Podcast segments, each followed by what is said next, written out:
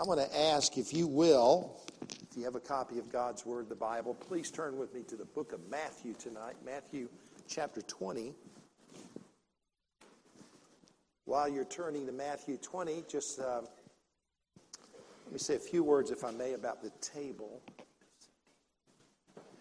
And uh, we are, as, as Pastor mentioned, and we were, we're so thankful to be able to be here for tonight's special Tuesday night Bible uh, conference, uh, almost like a revival month that y'all are having. It's our wonderful privilege. One of the things we, we would ask of you is to pray for us. Um, you can follow us online at stevepettit.com. It's that simple, stevepettit.com. And uh, our ministry is really uh, uh, primarily a church ministry, a local church ministry. But as I mentioned, we're doing multiple concerts and events and conferences and so forth.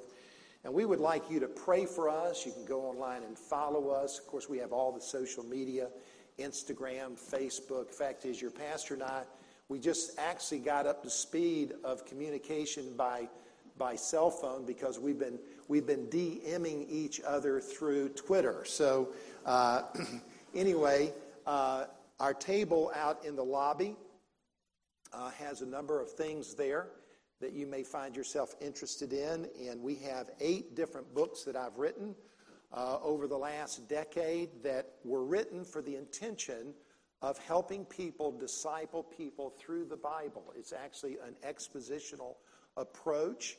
And so generally, they're 10 week studies. They're excellent for personal study, Sunday school classes, discipleship groups and it's actually a, it's actually a meaty approach to studying the Bible. So uh, here's a couple of books I did. This is called A Study in the Book of Psalms, Encountering God, and we studied ten Psalms. Uh, this one is probably the most important one that I've ever done. It's called Walking in the Spirit. How do you walk in the Spirit according to what Paul says in the book of Galatians? So if you're interested, the books will be there tonight after the service. They're $8 a piece. And so if you're, you're interested, the team will be there. And also, uh, we do not have people ask us, do you have a, a, CD available or a recording available? The answer is no, we don't. Uh, we are going to be doing one the first week of January. And so we do have a CD on the table for, uh, for probably five or six years. We had a group travel out of Bob Jones called BJU Grass.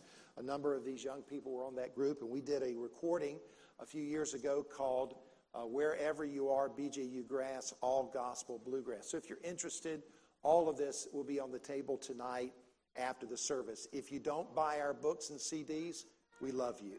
If you buy our books and CDs, we love you a little bit more. So uh, stop by. The group will be there tonight after the service. Tonight, we're going to look in God's Word in the book of Matthew, chapter 28. This is a very interesting passage of Scripture the mother of John and James comes to Jesus and makes a very unusual request. And she said, When you're sitting your, on your throne in your kingdom, would you let my boys sit on either side of you? And of course, she did not know what she was asking uh, because she was asking for something that it was not for Jesus's to give. And she was also not really understanding what it takes to be, in a sense, in that position in the church of God, because the next time we see uh, two men on either side of Jesus, it was when he was on a cross, and there were two thieves on either side of him. And I'm sure James and John thought about that. But Jesus never rebuked his disciples for wanting to be involved in leadership and service. Never rebuked them, he always encouraged them. That's a good lesson for us to learn. Do not discourage people from serving the Lord. But then he tells you how to serve him. And I want to look tonight at this passage of Scripture, and I want to focus my attention tonight on a theme entitled The Need to Lead. We're reading tonight in verse 25, and Jesus said, But Jesus called them unto him and said, You know that the princes of the Gentiles exercise dominion over them and that they and they that are great exercise authority upon them. But it shall not be so among you. But whosoever will be great among you, let him be your minister. And whosoever will be chief among you, let him be your servant. Even as, just as, just like the Son of Man came not to be ministered unto, but to minister and to give his life a ransom for many. And as they departed from Jericho, a great multitude followed him. Would you bow your head with me, please? Father, we thank you for your word tonight. And I do pray that you will bless it. Bless, bless it to our hearts and challenge and stir our hearts. And Lord, especially with this tremendous need to lead. And we ask this in Jesus' name. Amen. Jesus had 12 disciples through which and of which he was establishing a foundation for the future of the church. And that foundation was built upon these men who would become leaders in the church. Last night I was down in Anderson, South Carolina, at a South Carolina barbecue. You ever been to one of those? And it was a political barbecue. There's no way to be a politician in South Carolina without eating barbecue. And at this particular meeting, it was put on by the local U.S. Congressman here, Mr. Jeff Duncan. And he had special guests speaking there. U.S. Senator Tim Scott was there. Uh, scheduled to be there was Governor Ron DeSantis from the state of Florida. And he could not come because they got a hurricane coming in, so he did the next best thing. He sent his wife, and she was as good a speaker as he was. It was a political rally. But we all, by the way, that's rain if you want to know. Uh, I'm glad you're in God's house. Amen. And, uh, and as we attended that event last night, the purpose of it was to recognize the need of leadership. Everything rises and falls on leadership. The future of anything and everything is based on leadership. Leadership makes the difference. It makes the difference in the country, in the church, in the workplace, in the school, and in the family. Everything rises and falls on leadership. So, what is a leader? Perhaps you're here tonight, you say, Well, preacher, you're not talking about me because I don't feel like I'm a leader. That's somebody else. No, that's not somebody else. That's you. What is a leader? Well, let me ask you a question tonight. Who was the world's greatest leader? Who was it? Tell me. Jesus Christ was the world's greatest leader. He taught us, He was telling us here what it means to be a leader. What then did Jesus come to do as a leader? Jesus stated clearly that he was not like the leaders of this world. For the leaders of this world are interested in power, authority, and top down control. If you don't think so, go to Russia and you will discover. And Jesus said, Look, that's the way the world rules. It was that way 2,000 years ago, and it is that way today. But Jesus said that is not the way it is to be among the people of God. For it is not about a power, it's not about authority, it is not about top down leadership, it is about something different. What did Jesus Christ come to do as the world's greatest leader? What did he come to do? He tells us in verse 28 even as the Son of Man came not to be ministered unto, but to minister and to give his life a ransom for many. Jesus Christ showed himself as the world's greatest leader because he came to be our Savior. That's what a leader does. He rescues, he delivers, he redeems, he solves problems, he fixes things that are broken.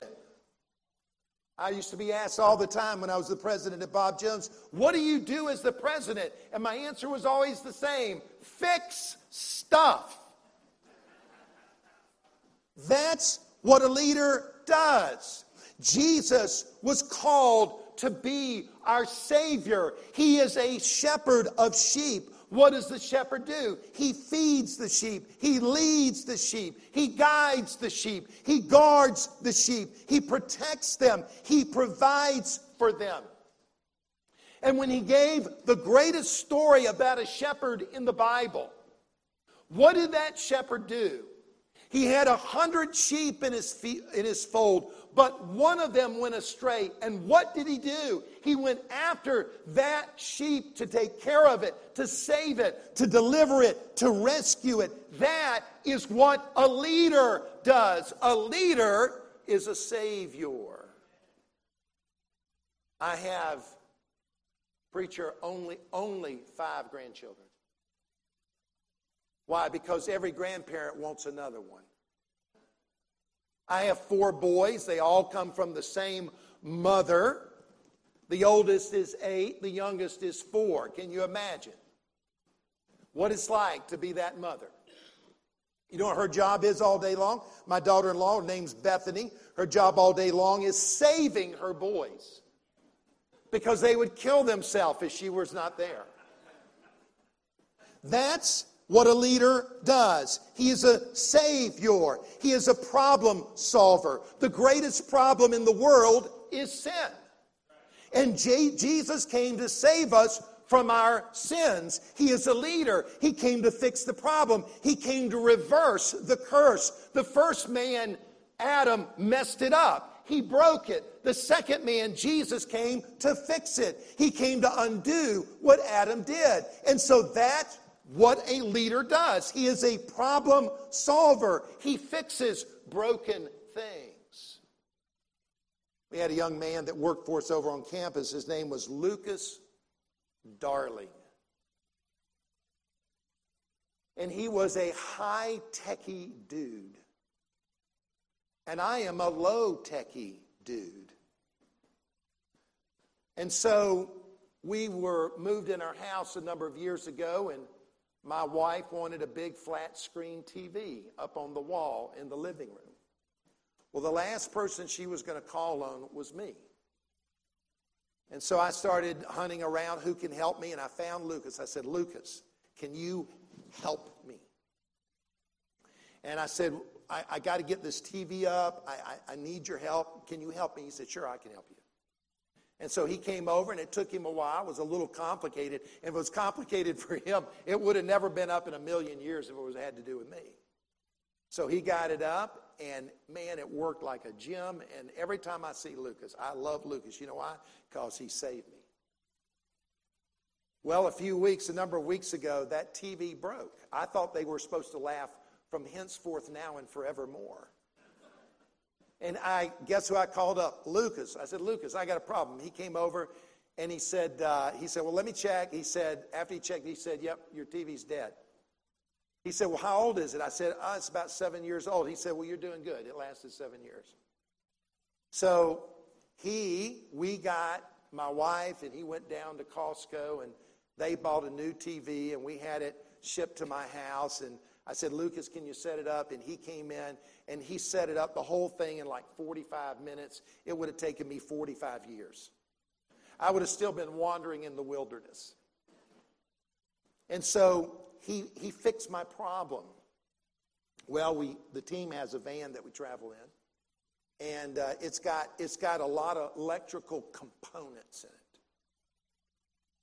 It's not, that's pretty close.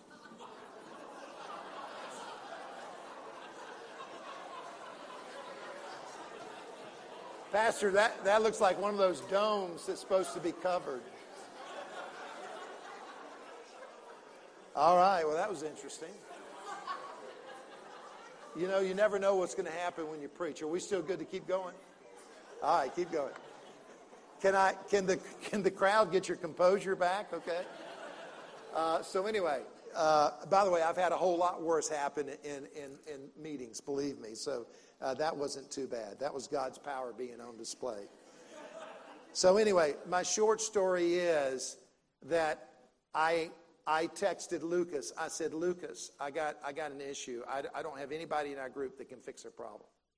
No saviors here.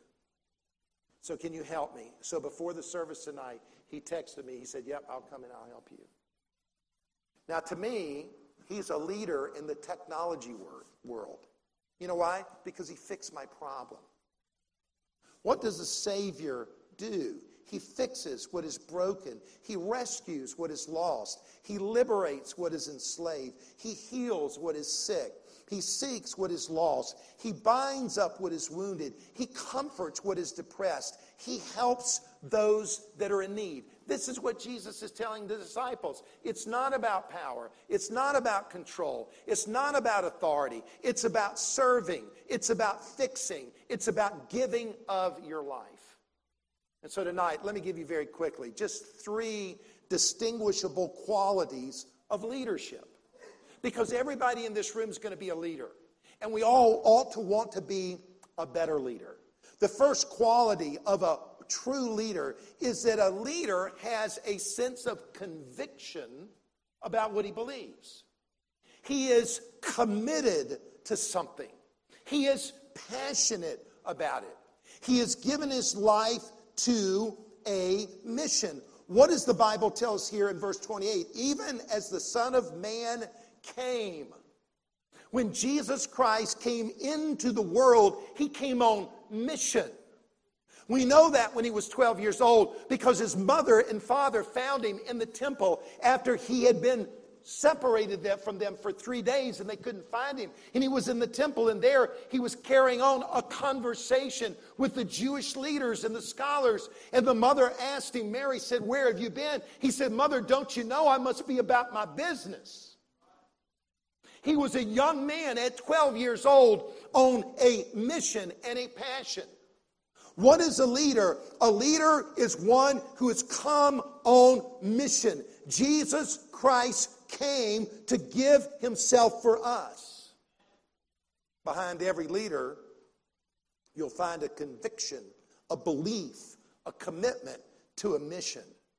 In the United States Army Training Manual, leadership is defined as this it is the process of influencing people by providing purpose, direction, and motivation to accomplish the mission and improve the organization. Let me give it to you again because this is a great definition.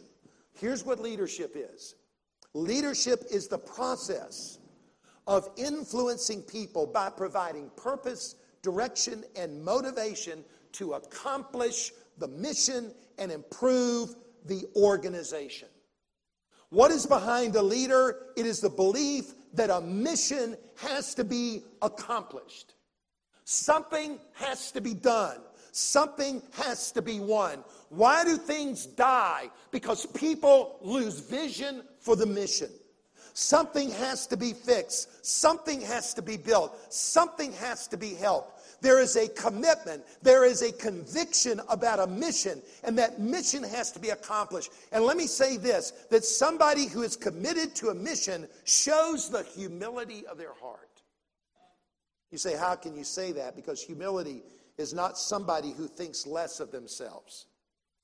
That's just a passive, aggressive way of being proud. You're not humble because you think less of yourself. Humility is not thinking less of yourselves. Humility is not thinking about yourself.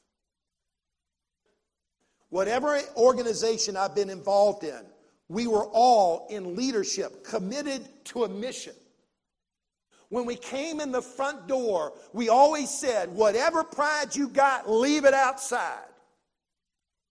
Because we've come in here and we have a mission to fulfill. Paul said, Let nothing be done through strife or vainglory, but in lowliness of mind, let each esteem other better than themselves.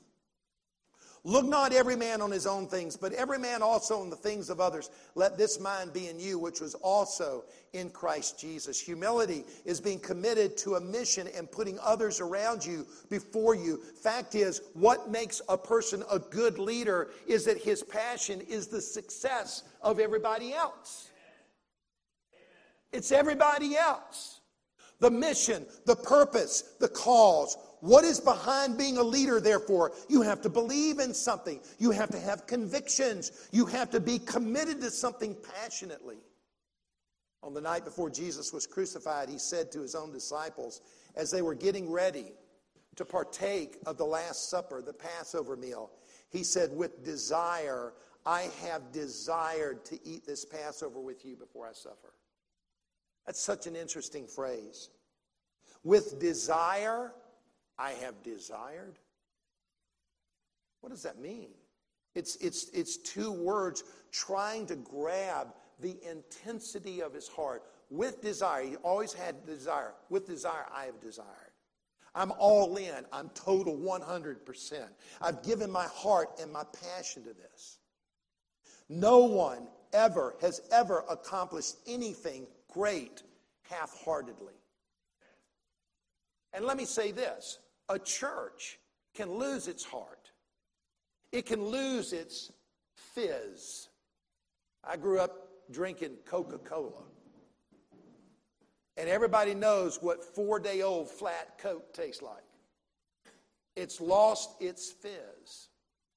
The passion for the church is to be the passion that God has for the world. Nothing was ever done great without enthusiasm. So, leaders are people of conviction. And deep in their soul, they hate status quo.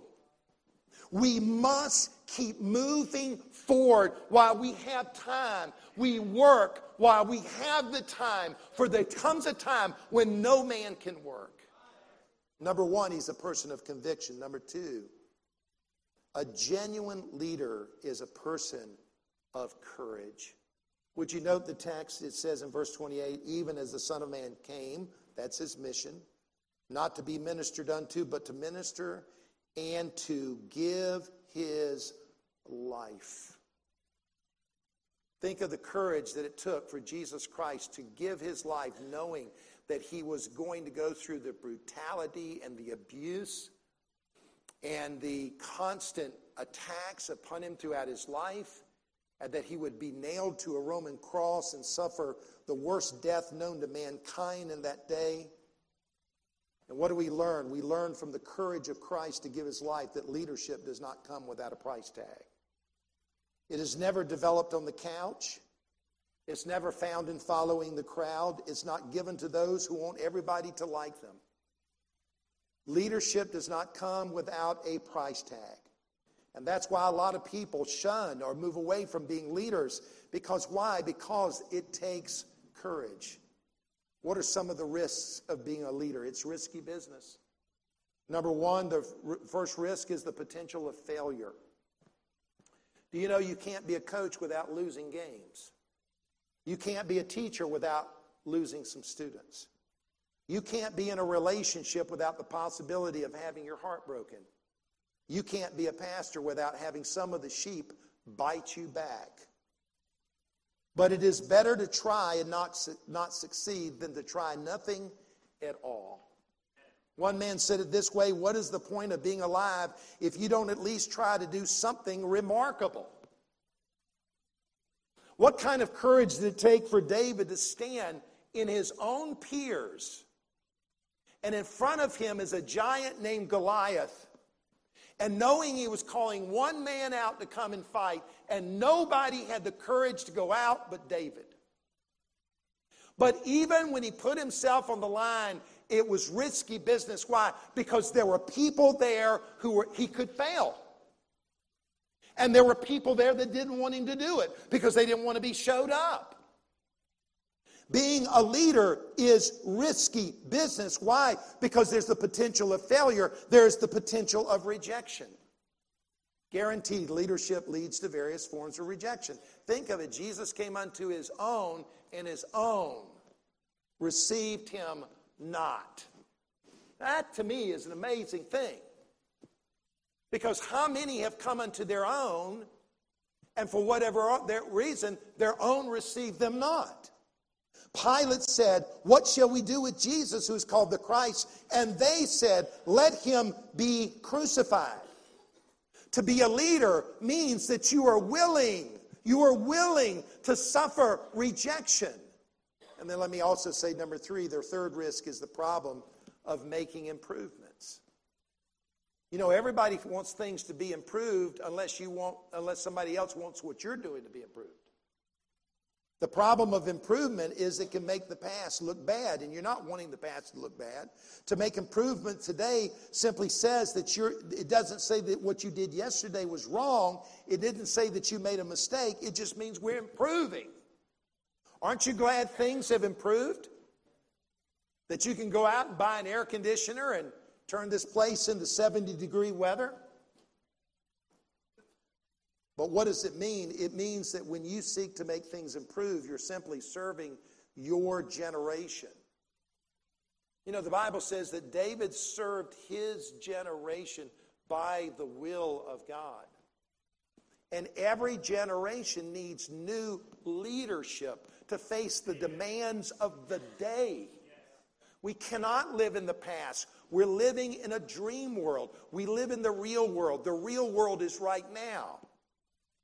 And a leader has to constantly make improvements. Listen again to the Army definition of leadership it is the process of influencing people by providing purpose, direction, and motivation to accomplish them, to, to, to accomplish the mission and to improve the organization.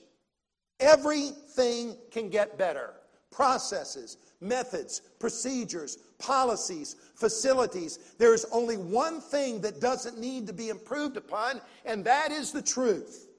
Everything else can get better. You can get better. You need to grow in the Lord. There are a lot of you sitting in this room that are younger than me, but there's some of you that are my age. And we all need to get better spiritually. We all need to grow. We don't want to coast into heaven. We want to run into heaven. A leader wants to leave things better off than when he arrived so that the next leader can move things forward from where they are to where they need to go. That's a leader. And the world is crying out today for principled leaders. People who are committed with conviction and people who are willing to show courage. And then finally, the third element of real biblical leadership is a leader is one who has great compassion. For we find behind the words of verse 28 even as the Son of Man came not to be ministered unto, but to minister and to give his life a ransom for many. A ransom was the price to be paid to release somebody from debt. And Jesus came into the world out of love and compassion. If I've learned anything in my ministry, I've learned this that in, in the end, love always wins. Love has never lost. When Jesus saw the multitudes, and over and over throughout the New Testament, one of the, one of the most distinguishable emotional qualities of Jesus was that he was moved with compassion. Whether he saw the people as sheep without shepherds, whether he saw a weeping mother whose son had just died, whether he saw a man in leprosy, out of the, out of the depths of his own bowels, he was moved emotionally to help people. Everybody wants a leader who cares. I learned it years ago. Nobody cares how much you know until they know how much you care. And a real leader, people feel from that person that there is compassion, there is care, there is love. It's, it's not about how tough you are or how nice you are, it's how much you care. And when Jesus came into the world, he came on a mission of love to give himself a ransom for many. That's a leader. And the need today, the need is to lead. I think of your church here as you're finishing up this month of special Tuesdays, as challenges going into the fall. And the great need in this church is, is, is not one leader. It's not one leader. Nothing today is done today by one leader. That's, that's a dream world. It's done by multiple people in the church who have conviction, commitment, they're willing to show courage, and they have compassion. And in the ministry God gives you, you can make a difference. And you can be a leader. And things can move forward. And the mission that God has given you can be fulfilled. May God grant you leaders, male, female, young people, lead.